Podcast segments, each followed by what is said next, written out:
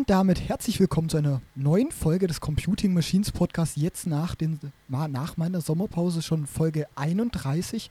Heute wieder mit einem ganz speziellen Gast und in den nächsten Folgen auch noch ein paar weiteren ganz speziellen Gästen von der Firma Zeiss. Heute mit dabei von der Firma Zeiss ist Kai Walter. Vielleicht für die Leute, die noch nie von dir gehört haben. Wer bist du denn? Also, mein Name ist Kai Walter. Ich bin 53 Jahre alt, ähm, ich fühle mich wie 32, bin seit 16 Jahren bei Zeiss, mache seit acht Jahren primär Cloud-Projekte, habe schon an vier großen, komplexen Projekten, Plattformen mitgearbeitet, äh, bin seit zwei Jahren Distinguished Architect bei Zeiss und damit der eine zentrale Ansprechpartner in der IT für Unsortiertes, wie jetzt zum Beispiel diese Anfrage mit dem Podcast. Also ich habe den Luxus, dass ich alles Unsortierte entgegennehmen kann. Mhm. Dieser Podcast beschäftigt ja relativ viel mit Computern und allem, was eigentlich rechnen kann. Zeiss kennt man ja eigentlich mehr aus der Optik, deshalb die Frage, was macht Zeiss überhaupt mit Computern und wofür braucht Zeiss überhaupt Computer? Okay, das ist natürlich wie bei jedem anderen Industrieunternehmen auch. Das heißt, äh, wir haben äh, Computer im Büro, in der Bürokommunikation im Einsatz. Für unsere Warenwirtschaftssysteme oder Produktionssteuerungssysteme, also Backends, wie wir auch sagen. Ähm, wir steuern damit die Produktion und Logistik. Damit sind wir noch äh, gleich äh, mit anderen Industrieunternehmen. Natürlich haben wir auch Computer in unterschiedlicher Größe in Produkten verbaut. Also das können Desktop-Rechner sein, die Messmaschinen oder Lichtmikroskope steuern, äh, können aber auch kleinere Steuerungen, Boards sein, die in den Produkten verbaut sind. Zusätzlich, was sehr wichtig ist bei Zeiss, äh, brauchen wir Computer auch für die Optikrechnung und Optikprüfung. Ähm, damit, damit unterscheiden wir uns vielleicht von, von, von anderen Unternehmen, äh, dass das bei uns eine sehr spezielle Facette ist. Mhm. Vielleicht an der Stelle noch eine klitzekleine Frage an alle Leute, die jetzt nicht so vertraut mit Zeiss sind. An was für Produkten ist Zeiss momentan eigentlich überall schon so beteiligt? Okay, ähm, fangen wir mal von, von, von dem allgemein Bekannten an und gehen, gehen in die Sachen, die nicht so bekannt sind. Klar, äh, Zeiss Brillengläser kennt man bestimmt. Äh, manche kennen bestimmt oder wissen auch bestimmt, dass wir Mikroskope bauen, Lichtmikroskope und Elektronenmikroskope, ähm, Jagdferngläser, Fotoobjektive, das sind jetzt so die bekannten Sachen, aber wir sind auch sehr stark in der industriellen Messtechnik, das heißt äh, wirklich die Präzision äh, von Werkteilen messen, äh, in der Medizintechnik für ähm, Augenoperationen, für Mikrochirurgie, also Operationen am Gehirn und in der Halbleitertechnik äh, bauen wir also die geschichtsbestimmende Optik, damit überhaupt Halbleiterchips gebaut werden können oder ja, belichtet werden können. Also spielt Zeiss dann schon eine relativ viel, eine relativ wichtige Rolle auch im Computerbau dann auch. Ja, also äh, sagen wir es mal so, äh, Zeiss war 1977 ähm, hat Zeiss als erstes eine Lithografieoptik, also im Prinzip ein erweitertes Kameraobjektiv äh, zur Verfügung gestellt, mit dem der erste Wafer Stepper in Amerika äh, ausgestattet wurde.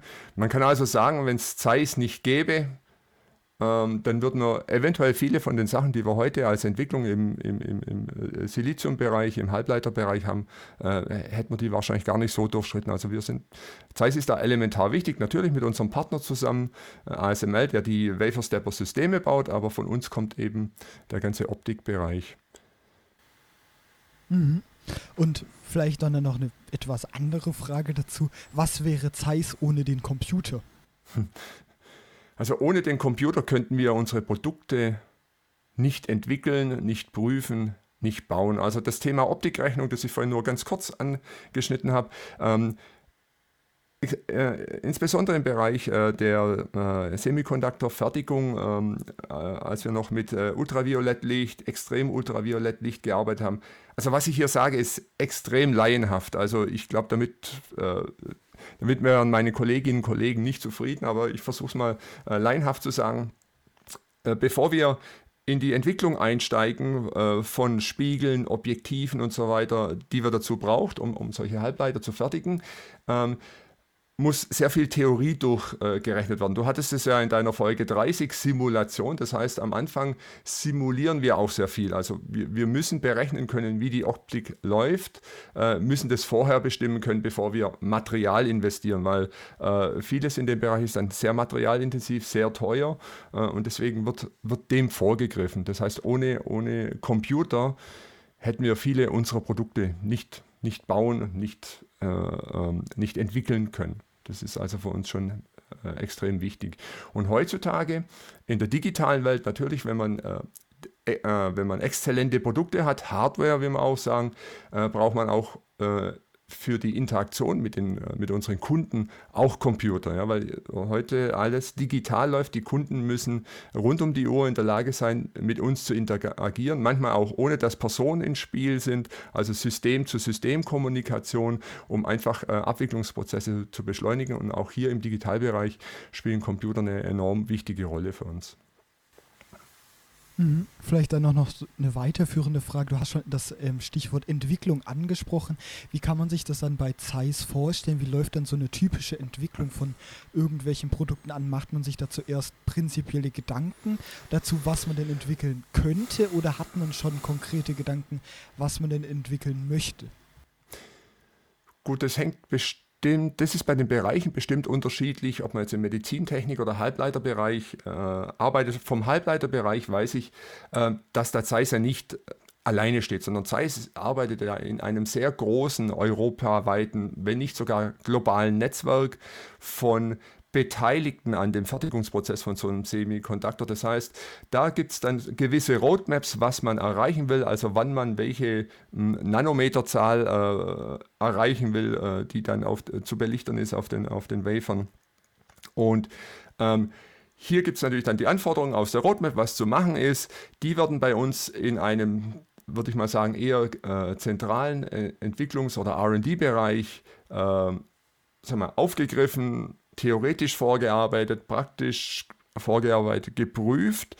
Ähm, aber wie gesagt, genau weiß ich es nicht und ab einem gewissen Punkt geht dann äh, die konkrete Entwicklung. Also wenn, sag mal, eine Theorie erprüft ist, ähm, würde ich mal sagen, ähm, erprobt ist und äh, in eine Produktionsreife äh, gehen kann, dann geht es äh, in, in, die, in die Bereiche rein, also in die Geschäftsbereiche, die das dann fertig entwickeln, produktionsfertig machen. Aber das ist ein sehr äh, eng abgestimmter Prozess, würde ich mal aus der Beobachtung heraus sagen, wo äh, sagen wir, Zentralbereich und äh, Geschäftsbereiche zusammenarbeiten oder wo wir auch äh, Cross-Effekte haben. Das heißt, es wurde etwas im Optikbereich für einen Geschäftsbereich entwickelt oder ist dort im Einsatz und es stellt sich heraus, aha, das wäre auch sehr geschickt dass es in einem anderen Bereich in eventuell abgewandelter Form ähm, äh, angewendet wird. Das heißt, das, das, das A und O bei, bei der Optikentwicklung bei uns ähm, mit der Komplexität, die wir da erreicht haben, ist eine Vernetzung innerhalb der Firma, was die Entwicklungsprozesse angeht, aber auch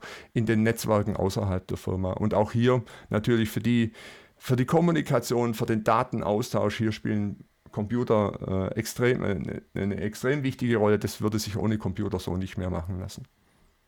Mhm. Also diese Vernetzung hat ja immer weiter zugenommen, auch in der Vergangenheit immer mehr und mehr. Und wenn wir gerade über Vergangenheit sprechen, dann ist der Sprung zur Geschichte nicht mehr weit. Ich weiß jetzt nicht, wie viel du dazu erzählen kannst, aber ähm, wie sah denn die Geschichte der Firma Zeiss, ja doch eine sehr äh, traditionsreiche Firma in Deutschland ist, grob aus? Nun, also da, war, da kann ich nicht viel drüber sagen. Ähm, 1846, wenn mich mein Gedächtnis nicht täuscht, da habe ich jetzt gar keine Aufschrift dazu, ähm, hat eben Carl Zeiss angefangen mit der Entwicklung von Mikroskopen. Ähm, das war wohl eher nach dem Trial-and-Error-Prinzip. Das heißt, äh, er hat dann halt immer wieder mal Linsen gefunden, die ein, ein gutes Ergebnis haben, sage ich mal ganz platt. Ähm, und dann ist ein paar Jahre später der äh, ähm, Ernst Abbe dazu gestoßen und der Ernst Abbe, der hatte schon Verfahren oder eine Idee für Verfahren, äh, wie man schon im Vornherein berechnen kann, ob das jetzt ein, sag mal, eine, gute, eine gute Linse wird oder nicht. Und die haben dann, sag mal, den, den Prozess, den Optikentwicklungsprozess systematisiert. Das heißt, der erste Schwerpunkt waren dann Mikroskope, dann ist es äh, weitergegangen über Ferngläser. Ähm, und über die Jahre, sage ich mal, sind dann ähm, äh, Brillengläser dazugekommen ähm, und Medizin, also äh, äh, Produkte, die dann im Medizinbereich äh, eingesetzt werden. Also das hat sich einfach über die Jahre fortentwickelt. Aber äh, bin ich nicht ganz der richtige Ansprechpartner, ich habe es nicht komplett äh, abrufbar. Ist aber bei uns im Optikmuseum in Oberkochen äh, sehr schön zu sehen. Also da sind viele Produkte ausgestellt und man sieht ganz schön äh, sogar digital die Zeitleiste, wann sich bei uns äh, welche Produkte entwickelt haben und woraus sie entstanden sind. Das ist äh, sehr interessant, da diese Zusammenhänge zu sehen. Mhm. Vielleicht dann, also du hast es vorhin ja schon mal angesprochen, ihr arbeitet viel kom mit Computern, verschiedenen Computern, Simulation, vielleicht dann, ähm, ich weiß, dass wir durchaus Technik-Geeks ähm, zuhören und haben uns schon groß äh, viel über sehr große Computer unterhalten. Was für Computer habt ihr dann bei Zeiss so stehen? Habt ihr dann eher solche Supercomputer oder auch eher kleinere Computer, die dann für wissenschaftliche Anwendung oder ähnliches benutzt? Okay, also zum Teil darf ich da bestimmt Sachen gar nicht drüber sagen. Ähm, unterscheiden wir mal den kommerziellen und den technischen Bereich. Also im kommerziellen Bereich ähm, zur Geschäftsabwicklung, sage ich mal, da haben wir gewöhnliche Serversysteme am Laufen, entweder äh, bei uns im, in, am eigenen Rechenzentrum oder bei einem Provider im Rechenzentrum. Aber sehr viel von diesen kommerziellen Prozessen verlagert sich jetzt in die Cloud. Das heißt, die neueren äh, Abwicklungsprozesse, die wir bauen, äh, mit direkter Kundenintegration oder auch nicht, finden jetzt in der Cloud statt. Das heißt, in der Cloud sehen wir dann gar nicht mehr, was für Computer das sind, weil in der Cloud bestellen wir nur noch Dienste. Ja? Wir wollen eine Datenbank haben, wir wollen Rechenkapazität haben, wir wollen Container haben. Das ist der, sagen wir, der, der, der kommerzielle Bereich. Im technischen Bereich haben wir natürlich was vergleichbar mit, mit Supercomputern, um diese Optikrechnung zu haben. Aber auch hier, wenn uns diese Optikrechnung, äh, wenn uns da die Kapazität, die Fähigkeit nicht ausreicht, der Plattform, dann ähm, gehen wir auch raus in die Cloud. Also ich weiß von einem Anwendungsfall, wo wir äh, äh, extremes Hyperscaling machen und dann in der Cloud mal kurz 4000 Rechenknoten hochfahren, etwas äh, durchrechnen, eine Stunde, einen Tag und dann wieder runterfahren. Also hier hilft uns auch die Cloud zu atmen und bei Bedarf äh, Kapazität hinzuzunehmen. Mhm. Cloud ist ja momentan auch so dieses Stichwort, was ganz viele im Mund haben, aber aus deiner praktischen Perspektive, wie wichtig ist diese Cloud eigentlich? Und ähm, wir haben ja schon gehört, die ist unfassbar ähm, breit aufgestellt, aber was für eine Rolle spielt diese Cloud, von der immer alle sprechen und die alle so anbeten, eigentlich wirklich? Okay, das gibt es zwei wichtige Aspekte. Zum einen in der Cloud kann ich mir Kapazität sehr schnell bereitstellen lassen. Also wenn du an einen klassischen Rechenzentrumsbetrieb denkst, äh, wenn du da neue Server brauchst, dann musst du die erstmal anfragen, bestellen und konfigurieren lassen. Und dann hast du einen Server und dann gehst du noch hin und baust Services drauf. Also diese Bereitstellungszeit, das ist einfach eine gewisse Zeit, die da äh, vergeht, bis man das hat. In der Cloud kann ich auf Knopfdruck oder wie wir es machen, äh, als Skript, Infrastructure as Code, können wir Kapazitäten hochfahren. Im, natürlich mit dem Cloud-Provider vereinbarten Rahmen, aber wir sind viel schneller, flexibler.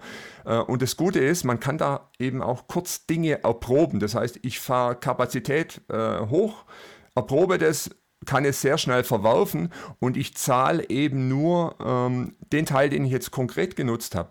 Während wenn ich selber Rechenzentrumskapazität auch aufbaue, dann stehen die Systeme da und die kosten eben noch drei Jahre Geld oder vier oder fünf Jahre, je nachdem, wie, wie lange man die gekauft hat. Also dieses flexible Atmen ähm, und nur ähm, das zu bezahlen, was man konkret braucht. Das ist ein sehr wichtiger Aspekt in der Cloud für uns, weil der hilft uns nämlich, äh, Innovation schneller zu entwickeln, uns schneller zu erproben, mit weniger Risiko. Ja, weil eben das finanzielle Risiko, dass wir äh, äh Rechenkapazitäten, äh, Bereitstellungskapazitäten äh, verwerfen können, dieses Risiko trägt der Cloud-Provider für uns. Ähm, da sind wir also wesentlich äh, innovativer, flexibler. Das ist ein wichtiger Aspekt.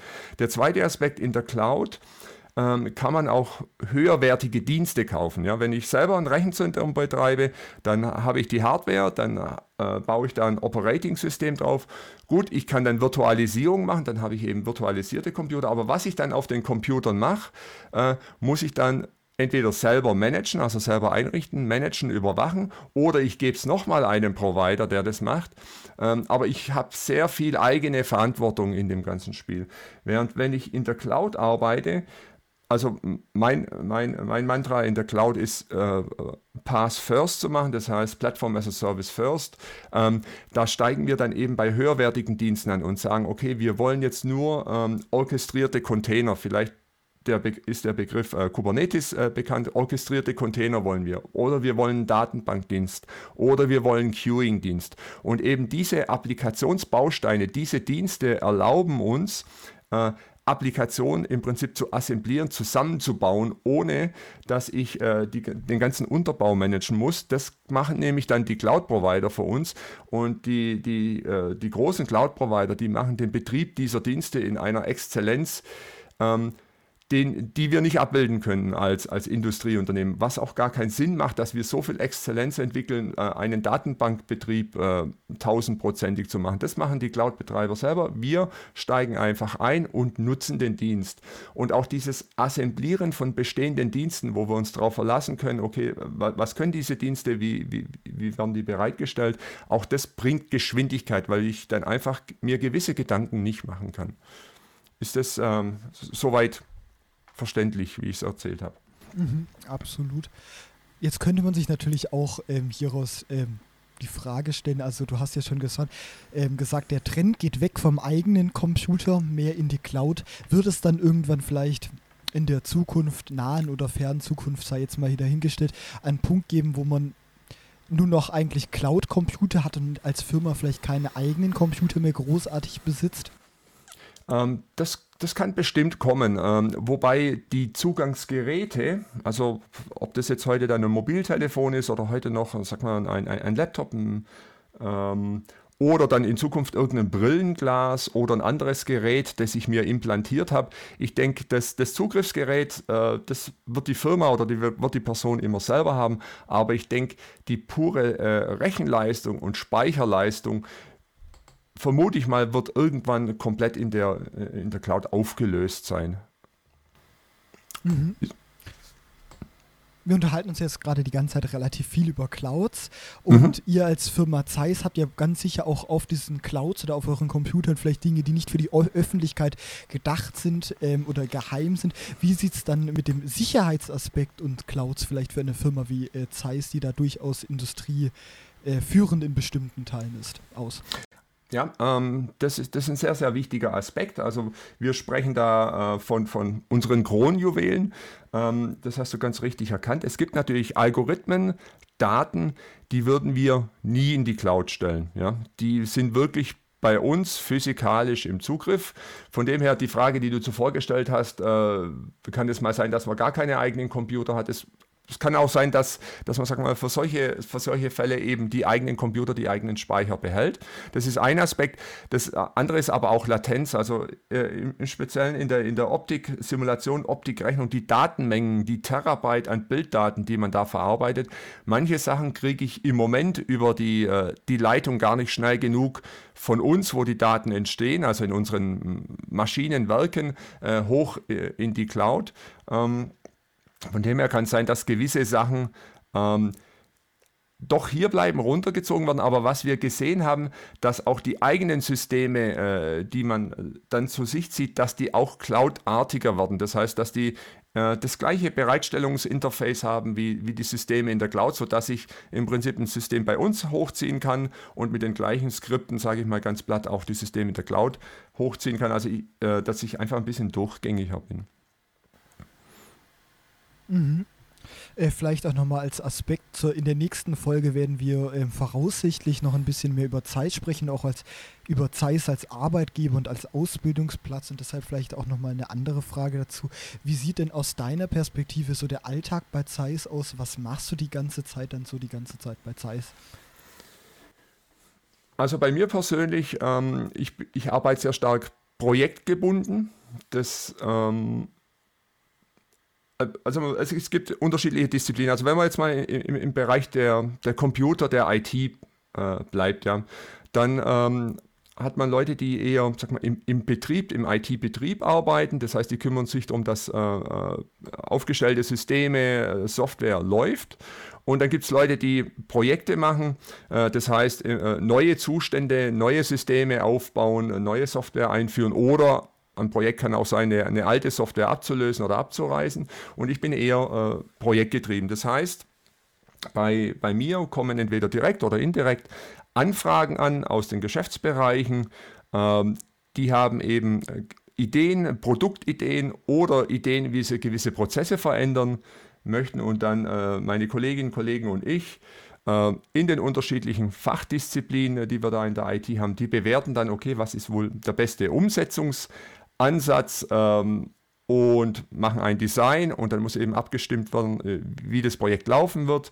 Äh, wer dann am Ende, ist auch ein ganz wichtiger Aspekt, für Teile einer Anwendung, eines Systems, einer Plattform, welche Verantwortung hat. Ähm, und dann geht es eben in die Implementierung, ins Testen, ins, ins Umsetzen.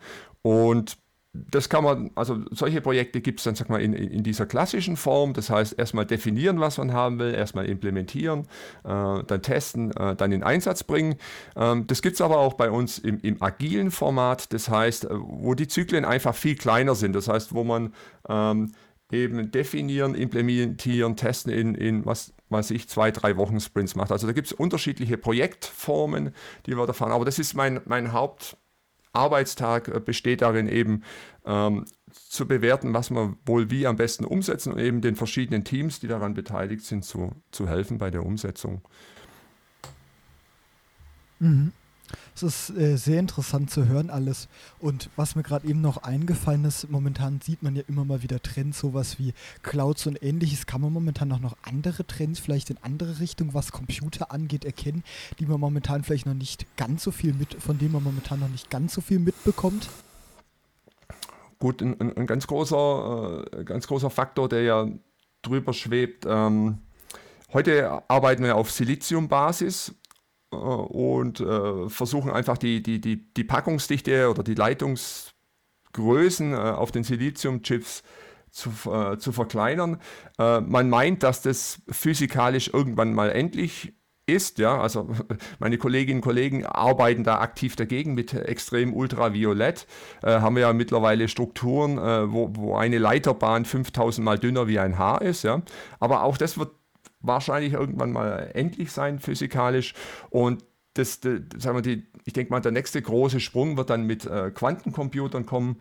Ähm, aber bitte frag mich nicht, wie die genau funktionieren. Das äh, übersteigt äh, meine Vorstellungskraft. Da bin ich im Moment zu binär äh, eingestellt äh, mit meiner Historie. Ich kann mir Zustände dazwischen nicht vorstellen. Jetzt an der Stelle auch vielleicht noch der ähm, da reingesprochen, ähm, Analogcomputer kommen auch wieder zurück, aber wir haben zu Quantencomputer und Analogcomputern schon relativ viele Folgen auf meinem Podcast mhm. gehabt. Das heißt, falls da Interesse besteht, kann man da auch durchaus nochmal reinhören. Die kann man ja irgendwie in die Beschreibung schreiben oder was weiß ich. Und äh, vielleicht deshalb auch die Frage zu Quantencomputern. Weißt du, ob Zeiss dann auch irgendwie involviert ist in dieser ganzen Quantencomputer-Geschichte? Äh, definitiv. Ja, also ich habe, ich bin bei keinen Gesprächen dabei, aber ich weiß, dass wir da aktiv mit drin sind, ja, weil ähm, wir haben, wir haben die, die Brilliant Minds äh, hier bei Zeiss, die, die da mitreden und mitdesignen, mitdenken können und da sind wir definitiv mit dabei, ja. Mhm. Wenn du gerade eben Brilliant Minds sagst, äh, vielleicht noch eine andere äh, Frage generell zur Firma Zeiss. Ähm, wie würdest du denn die Firma Zeiss als Innovationsträger dann auch bezeichnen, beziehungsweise wie viel Innovation bringt für die Firma Zeiss dann auch für den Industriestandpunkt Deutschland beispielsweise? Also, ich war in anderen Unternehmen und Zeiss ist das Unternehmen und der Arbeitgeber, ähm, der Innovation atmet. Ja? Also Innovation ist echt die Core-DNA hier und determiniert alles andere, was passiert äh, bei Zeiss. Und das, das, sehen wir in unseren Produkten. Also wir sind in der überwiegenden Anzahl von unseren Produkten sind wir Marktführer, marktbestimmend, äh, technisch teilweise nicht einholbar. Ähm, und zum Beispiel äh, darf man auch nicht vergessen, dass äh, über 40 Nobelpreise wurden äh, mithilfe auf Basis von Zeiss-Produkten ja, erfunden oder herausgefunden. Also Zeiss ist da überall mit drin und Zeiss ist auch sehr stark mit der, mit der ganzen Community hier vernetzt und entwickelt Produkte entlang den Innovationskräften, die es weltweit gibt, die einfach sagen, okay, ähm, ich bräuchte jetzt aber, sag mal, eine Optik, die jetzt das und das leistet oder eine, eine Elektronik und Zeiss ist da eben stark vernetzt und führt diese Sachen eben äh, äh, entwickelt diese, setzt die um und führt sie im Markt ein. Mhm. Äh, schon öfters angesprochen, in der nächsten Folge wollen wir ein bisschen über Ausbildung und ähnliches bei Zeiss sprechen.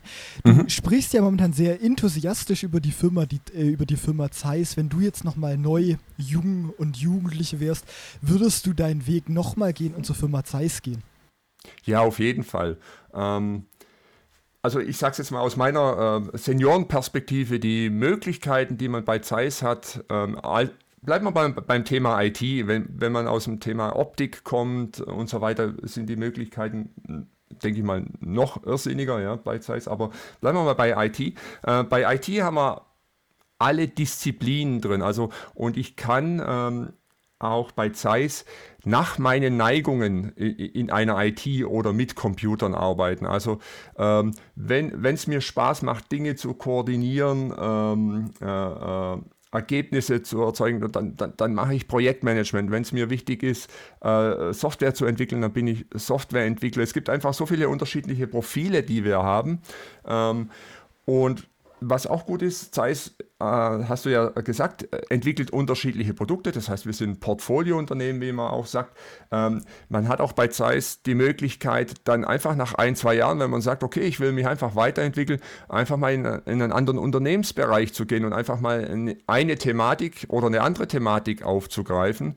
Ähm, da, davon lebt auch Zeiss. Also die Möglichkeiten, als, als junge Person etwas zu lernen, sich weiterzuentwickeln und eventuell, wenn es nicht den Neigungen äh, entspricht, eben nachzujustieren, äh, die hat man bei Zeiss. Also äh, ich war jetzt, ich habe ja gesagt, 16 Jahre bei Zeiss und hatte äh, hier gute fünf bis sechs verschiedene Aufgaben oder war in, in, fünf bis sechs verschiedenen Organisationseinheiten tätig.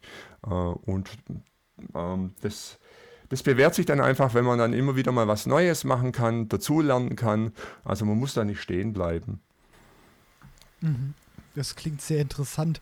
Und ähm, der Trend bei Computern geht zur Cloud und bei mir zum beim im Podcast geht es zu kürzeren Folgen. Deshalb noch eine letzte Frage, die ich eigentlich immer alle meine Gäste frage. Was würdest du denn ähm, den jungen Zuhörern oder auch generell den Zuhörern denn noch mit auf den Ge ähm, Weg geben wollen? Ähm, die Frage ist ja, wo sich bestimmt viele äh, denken, okay, eigne ich mich überhaupt für, für den Einsatz in, in der IT oder äh, in der Softwareentwicklung? Manchmal schwimm, äh, schwebt noch der Nimbus drüber, okay, man muss da super gut in Mathematik sein oder so. Das stimmt aber nicht. Ähm, wenn man äh, Spaß daran hat, äh, Probleme zu verstehen, Probleme aufzulösen und das kann sowohl im technischen Bereich sein, ja, also wenn man es liebt, technische Probleme aufzulösen, umzusetzen, oder ähm, auch andere Probleme. Also in, in so einer großen Organisation gibt es auch Herausforderungen im Bereich Organisation oder Prozesse. Ähm, auch hier sind Probleme aufzulösen. Wenn man da Spaß dran hat, das zu verstehen, auseinanderzunehmen und eine Lösung zu finden, äh, die Lösung umzusetzen und zu schauen, dass die Lösung äh, dann lebt, äh, das, was, was man selber geschaffen hat, lebt, ähm, dann ist äh, in die IT zu gehen, äh, mit Computern zu arbeiten, definitiv richtig. Mhm. Und das klingt sehr interessant und das war, glaube ich, wieder eine sehr interessante Folge. Und an der Stelle würde ich mich auch ganz herzlich bei dir, ähm, Kai, äh, bedanken, dass du dir die Zeit genommen hast, hier zu sprechen. Ja. Ich glaube, man hat wieder ganz interessante ähm, Insider-Informationen vielleicht auch in die IT-Welt von so großen Firmen wie Zeiss und ähnlichen ähm, bekommen. Und deshalb herzlichen Dank, dass du dir die Zeit genommen hast. Gerne, danke auch, dass ich hier sein durfte kein Problem. Und vielleicht an der Stelle noch ein kleines Dankeschön an alle anderen Menschen, die jetzt hier in dieser Folge mitgewirkt haben. Ähm, in, den nächsten, in der nächsten Folge werden noch mehr Menschen dazukommen und trotzdem sind noch mehrere Menschen im Hintergrund, die hier ähm, von Zeiss mitgearbeitet haben, um hier die Connections zu beispielsweise Kai zu erstellen. Und an der Stelle auch ein herzliches Dank an die und mit diesen Worten würde ich mich dann auch bei euch, liebe Zuhörer und Zuhörerinnen, ähm, verabschieden und euch eine schöne Woche wünschen. Und wir hören uns dann in der nächsten Folge wieder. Bis dann, Adi.